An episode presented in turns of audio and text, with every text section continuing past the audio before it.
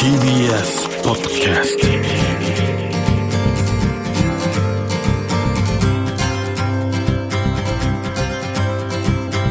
おはようございます。石川みのるです。日曜日のこの時間関東2500個の酪農家の皆さんの協力でお送りするこの番組。暑い日は牛乳で熱中症予防。絞りたての話題をお届けします。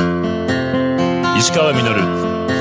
Dairy Life. Dairy Life. この前ですね仕事の後のコーヒーが美味しくなくていつもの店で、ね、こう飲み直すってことをやったんですけどもこんな風にみんなコーヒーにこだわってどんどん飲むようになっていて今世界では1日20億杯が飲まれていて最も飲まれてる飲み物だと言われてるらしいですけどもコーヒーは育て方で大きく分けて2種類あるそうで有名なアラビカというのともう一つはロバスタというのがあるそうです。アラビカの方は値段が高く木豆ではロバスタの倍。概してアラビカの方が美味しいと言われアラビカは甘み油分も多くロバスタはカフェインが多いので苦みが多いと。安いロバスタは大体インスタントコーヒーとかねブレンドコーヒーに使われています。この2つの育て方の違いなんですけどもアラビカは日陰栽培シェードグロウンでロバスタの方は日向栽培サングロウンで育てます。このロバスタのサングロウンなんですなんですけども1970年代初めコーヒーの生産性を上げるために導入された技術で森林を伐採した土地で密集して栽培して不自然な環境なので農薬や化学肥料を必要とします。そして環境負荷が大きい。一方アラビカの日陰栽培の方はコーヒー本来が育つ自然に近い環境。日陰が必要なので森林の大きな木は守らなければいけません。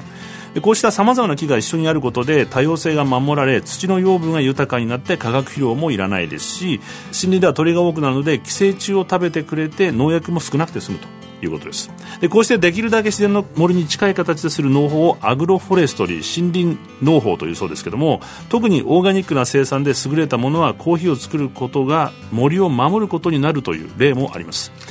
オーガニックコーヒーの生産で有名なペルー東部のサティポという町から6時間山間部の高地のウンムリン英語で言うとクラウドフォレストって言うんですけども雲と霧が立ち込める高地の森林地帯ですよね。ここにメニ族という先住民が暮らしています。何世代もこの森林の中で暮らしてきた人々が手でコーヒーを摘み手編みのカゴに入れ洗い乾かしコーヒー豆を作っている高級品です。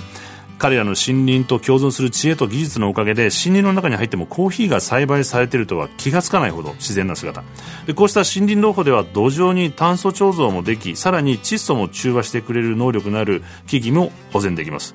そしてこのペルーの森では生物多様性が非常に富んでいて1ヘクタールに300種類の木々が生息しています。20匹虫を捕まえるとするとその半分が新種と言われているほど豊か。こうした環境で作られたコーヒーは環境に優しいだけではなくて人々にも優しいです。豊かな土地で育まれたコーヒーはハイクオリティのため高い値段がつきそのためメニ族のような先住民が昔ながらの暮らしを守りながら生活でき今やホワイトリバー族やマザロキアリ族ら5つの近隣の部族も後についています。それまではコカインになるコカの葉の生産が高い収入源でこれが森林伐採の原因の一つだったんですけども実際ペルーのこの高地の森林の伐採が少ないのはこうしたコーヒー生産のおかげだと。コーヒーを作ることで森が守られています。メニ族のリーダーは自然は私たちのホーム。水や食事を与えてくれコーヒーを育てさせてくれる。だから私たちは森を守る。子供たちがいつまでも同じように楽しく暮らせるようにと話しています。そんな景色を想像しながら飲む方も思いは生産者と消費者一緒です。石川稔。Dairy Life 石川稔がやってますデリライフ。先週について今朝もこの方をゲストにお迎えしております。牛肉の卸を専門とする株式会社東京宝山代表取締役の小木沢典子さんです。おはようございます。おはようございます。今週もよろしくお願いします。お願いします。はい。もともとなんでそんなにこう食べ物とお肉にこもともと食っていう食べるうのがキーワードにはすごくあったんですねし好きであの食べてる場皆さんがこう食べてる場の一番心許してる場っていうのが好きで。油断してる場所、うん。牛はすごくご縁があったわけではないんです。逆にこう呼ばれちゃった感じですか？呼ばれなんか出会出会ってしまったみたいな感覚で牛の凄さってあるじゃないですか。あの4つの胃袋があっての可能性の大きさとかかってる時間の長さとまあ酪農家さんもそうだし繁殖そうそうなんです。その、はい。で土地を生かしてくれるっていう可能性の幅はそこに荒れ地があったらそこに牛を離しておいたらその土地が荒れ地でもなくなるし、んうん。肉も草でつけてくれるってすごくないっていうその土地にはその牛がいなかったら逆にただの荒れ地で終わっちゃってあ人のじゃ経済回らないって離れていっちゃってって思う部分のその魅力もあったと思います。なるほど。牛がいることで、その地域産業として人がまたそこで、まあ、食べたり利用するだけじゃなくて、産業として暮らしていけるようになる、本当にそのお世話になったボスに一番当初に言われたのが岩手っていう土地は畜産がないと続いていけないんだって言われたんですよ、うんうんうん。その時はすぐに理解できなかったんですけど、はい。農作物だけでじゃあこの岩手っていう土地が全部活かせるかっていうとそういうわけではないし雪も降るしね。雪もそうなんです。そこがやっぱり大きくって、もうか半年止まっちゃいますもんねそうそこなんですよ。でその時に牛であればあの牛舎の中でっていう部分だったりとか、あとは牛が食べられる牧草は育てられるかもしれないけど、人間の食べる穀物は育てられない。とその土地の持ってるそのこう能力としてはい、豊かじゃない。ないっていう中でそ南の方が強かったりしますもんねそうなんそうなんです、そう、んで今度牛にとっては涼しいのがちょうどよかったりもするし、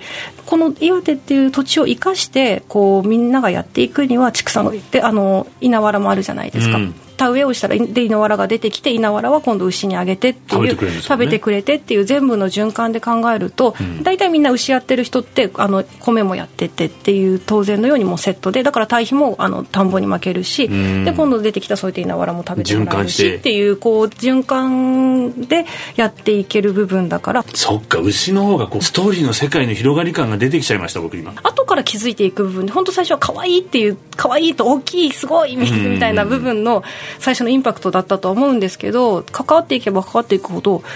この子たちうんなくしちゃいけないんじゃないかっていう部分のでそれがさらにあの自分で言うと品種の部分にもなってくるんですけど、うんうんうん。最初はそうやって黒毛和牛の世界特に黒毛の、えー、と肥育農家さんとの付き合いしかなかったんですけど、ん。そこからだんだん繁殖農家さんだったりとか、うん。今度岩手の短角牛って分かりますか？短角角が短いんですね。ロングホーンに比べると短いんですけど、はい。あの短角自体はそこそこ普通に角あるんです。ショートホーンっていう、はい。あの向こうのアメリカの。アメリカの牛の。テキサスロングホーンに対して。あそうですそうです、はい。そのショートホーンと、えっと、南部牛っていうのを掛け合わせてるので短角牛っていう名前なんですけど。それ聞いただけでもまた楽しいね テキサスロングホーンに対してショートホーンで、それと南部牛っていう。まあ、岩手の？岩手のそこでも駅牛として塩を運んでた牛を掛け合わせた。あ塩運んでたやつ？そうそうです。ご存知ですか？南部牛いや塩取れたんですよね昔。そうです。あのなんだっけあそこ行ったことあるんですよ僕。えあの野田村？野田村。あい行かれたんですね。野田村ね東北支援で僕行ったんですああの塩運んでたやつなんですね。運んでた牛のだからその地域に。いやテキサスと塩運びの牛が出会ったわけですね。いわゆるその地域の多様性、で地域一個一個を守っていく産業であり、そこにはその土地土地の牛がまたいろんな種類の牛が多様な牛があるってことなんですそうなんです。それを守りたいんです。減っちゃってるんですそういう牛たちって。日本の4つの和牛の中で黒毛和牛赤毛和牛、えー、と短角和牛、で無角って4種類いるんですけど、黒毛がやっぱり一番こうスター扱いブラン扱ドいになっちゃってる。日本としてやっぱり力を国として力、うん、そうそうです、それは絶対大事なんですけどで国として力を入れたもので。輸出産業にもこうしていくそうぞみたいなそうなんです、ね。であの格付けの制度でっていうあの A5 ランクからっていうふうなこう格付けっていうくくりでいうともう霜降りが入ったものがこう上で赤身のお肉は英語ですねだから。B そう英語から、えっと、単価とか B2 が多いんです。A2 とか B2 ってあそうなんだなんかもうその響き響きだけでなんとなくこうやっぱり英語がいいのかなって素人は思っちゃうじゃないですか。そうでもそうじゃないないんですね。感覚にいやそれまた教えてほしいです。こう上下になっちゃうんではなくって私はこう横の広がり。横の広がりで、あのでも少しずつそれは出てきてる感覚はあるんです。レストランさんたちで例えばヨーロッパで修行されて戻ってきた方々がじゃあ日本にあの時に修行してた先で扱ってたようなお肉を国産のもので扱いたいっていう時に、やっぱり求められる時にはそういう牛たちが割とこう赤身のお肉赤身のお肉があとその土地で食べたものを食べて脂が黄色い牛っていうのが結構求められるんです油が切る牛って見ま見ますけどあれはどうしてなんですか？あれは草をいっぱい食べてるからです。そうそうですか？テン。そうです。草の色です。アメリカの人がそうですもんね。ヨーロッパでやってたこの間会った方はいや僕こっちしか扱ったこと逆にないですって言って自然なんですよ。できるだけもう牛の生理に合った飼い方をしている、うんうん。こうやっぱり黒毛はちゃんと丁寧に餌されてるで あのと育てられて逆に野生児であのジビエみたいに季節によって味違うんですよ単角って。へえ牛乳だったらありますよねあります。そうですよね。冬が美味しく濃くなってくるそうそうですそうです、夏は夏の味がするし冬は本当に冬の今の牛乳の濃くなるっておっしゃったのと同じような感覚で、そりゃそうですね。脂肪分が増してくるんだね、そうなんです。だから生き物だから当然なんですよね魚だってそうだしね、うん、牛もそうなんですね。そう。できるだけこっちは整えて出そうとはしてます。えあの枝で熟成させて、えー、あのそのなんだろういい状態には熟成させると？枝で枯らして水分量飛ばしてあげたりとか。枝肉でこう熟成させることをからすあのちょっと水分飛ばせるからでしょうね。ちょっと干すって感じですか？干すってそうです、はいはい、そうです。まさにそんな感覚でそれを1か月とか単価だと干させてたり干させて。そうするとまた美味しい。その子にとってのできるだけいい状態で皆さんに食べてもらえるように努力をすることがこの間間でこうバトンを受けて渡すものの役割それも個体を知ってて、うん、この子にはこのぐらい干した方がいいなと。育ててくれた方々から受け取ったバトンをここが台無しにしてはいけないと思ってなるほど。この間夏短角って言い方をちょっと自分の中であら。あらいやいい夏時間をちょうど食べてだから季節にビールだって今季節なんだからね。ちょっと前までは工業的に一年中安定したものを食べるのが良しとされてたじゃないですか、うん、それが最近僕たちは少し余裕が出てきて、うん、季節ごとにその時の美味しいものを食べるのが人間にとっての本当の贅沢なんだと。その部分があればああいう育て方の牛の子たちが生き残れる。今本当に減ってってってるのが。減ってってるのは何なんですか？えっと、市場では売りづらいんですよ。スーパーさんで。売られるっていうことはすごく難しい。まださっきからそれやっぱ消費者がそれ知らなきゃいけないですね。というわけで話はつきませんが小木沢さんには来週もご出演していただきます。石上のデイリーライフ先週に続き牛肉の卸を専門とする株式会社東京宝山代表取締役の小木沢典子さんをお迎えしました。ありがとうございますありがとうございました、はい、石川稔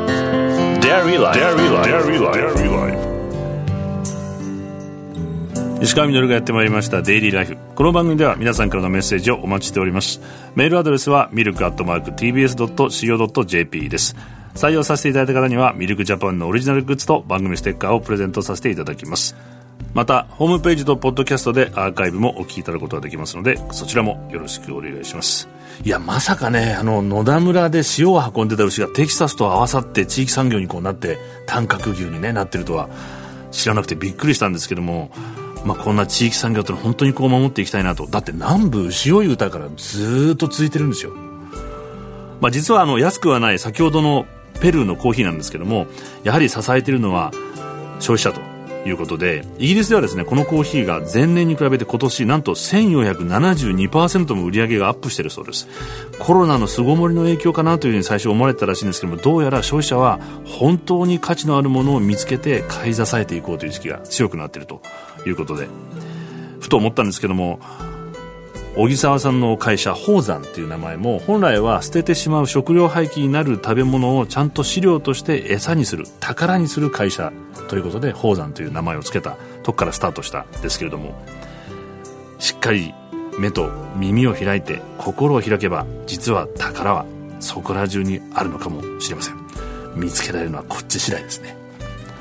石川稔デイリーライフこの番組は関東2500個の酪農家関東生乳関連の提供でお送りしました。石川稔デイリーライフ